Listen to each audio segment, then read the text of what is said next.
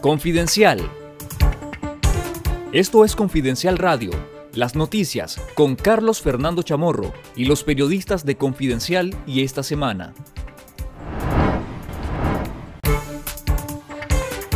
Fuentes religiosas de la Iglesia Católica confirmaron a Confidencial el secuestro policial del sacerdote nicaragüense Enrique Martínez la tarde de este jueves 13 de octubre. El sacerdote pertenece a la diócesis de León pero residía en la capital.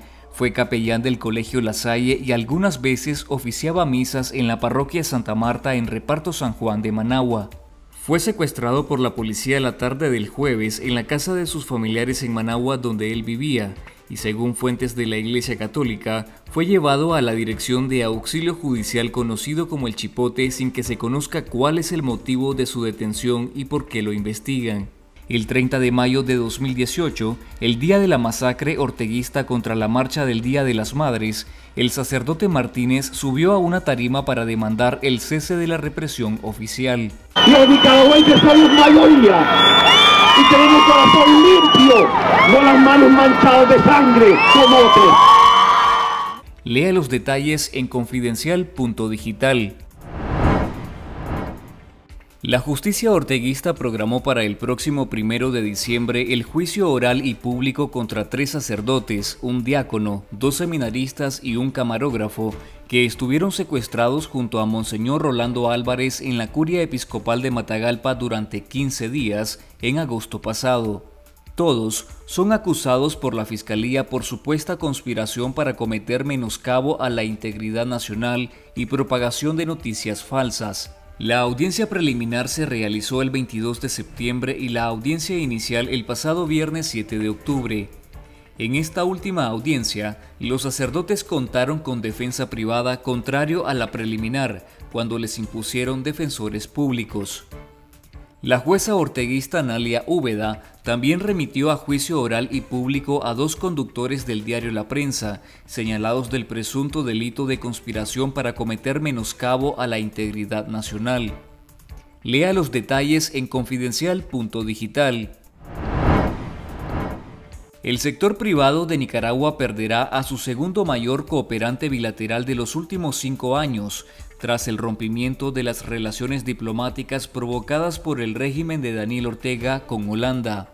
Entre 2017 y 2021, este país europeo otorgó a las empresas del sector privado unos 175 millones de dólares en préstamos, según datos del Banco Central de Nicaragua. Los préstamos otorgados por el Banco de Desarrollo Empresarial de los Países Bajos fueron destinados a empresas del sector energético, la industria manufacturera, la intermediación financiera y otros, según los informes de cooperación externa del Banco Central revisados por Confidencial. El régimen justificó la ruptura acusando a Holanda de una supuesta postura colonialista e injerencista y por la promesa incumplida de cofinanciar el Hospital Regional Nuevo Amanecer de Bilwi, una decisión que el dictador Ortega calificó de miseria humana. Lea la noticia completa en confidencial.digital. La Asamblea Nacional de Nicaragua aprobó este jueves una reforma a la ley creadora de la Cinemateca Nacional que faculta a fiscalizar las producciones audiovisuales y cinematográficas que se realicen en el país. La legislación es percibida por especialistas como un eslabón más en la cadena de censura impuesta por el régimen de Daniel Ortega y Rosario Murillo en Nicaragua. La iniciativa convierte a la estatal Cinemateca Nacional, antes adscrita al Instituto Nicaragüense de Cultura, en un ente autónomo bajo la rectoría de la Presidencia de la República. La ley incorporó un nuevo capítulo en el que se crea un registro de actividad cinematográfica audiovisual, en el que las personas naturales y jurídicas, nacionales o extranjeras, dedicadas a la actividad cinematográfica y audiovisual, se deberán inscribir. El régimen de Daniel Ortega y Rosario Murillo informó que Rusia le donó a Nicaragua un lote de vacunas contra la viruela del mono. Sin embargo, no especificaron qué tipo de vacuna es ni tampoco cuántas dosis arribaron. A nivel internacional se están aplicando las vacunas ACAM 2000 y Gineos, conocidas en Europa como Invanis, creada por la empresa Bavarian Nordic.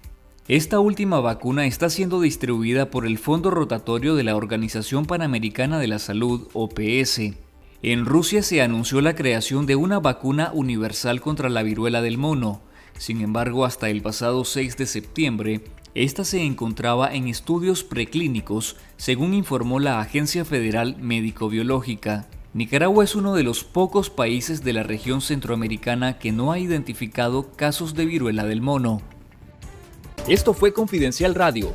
Escuche nuestros podcasts en Spotify y visítenos en confidencial.com.ni con el mejor periodismo investigativo.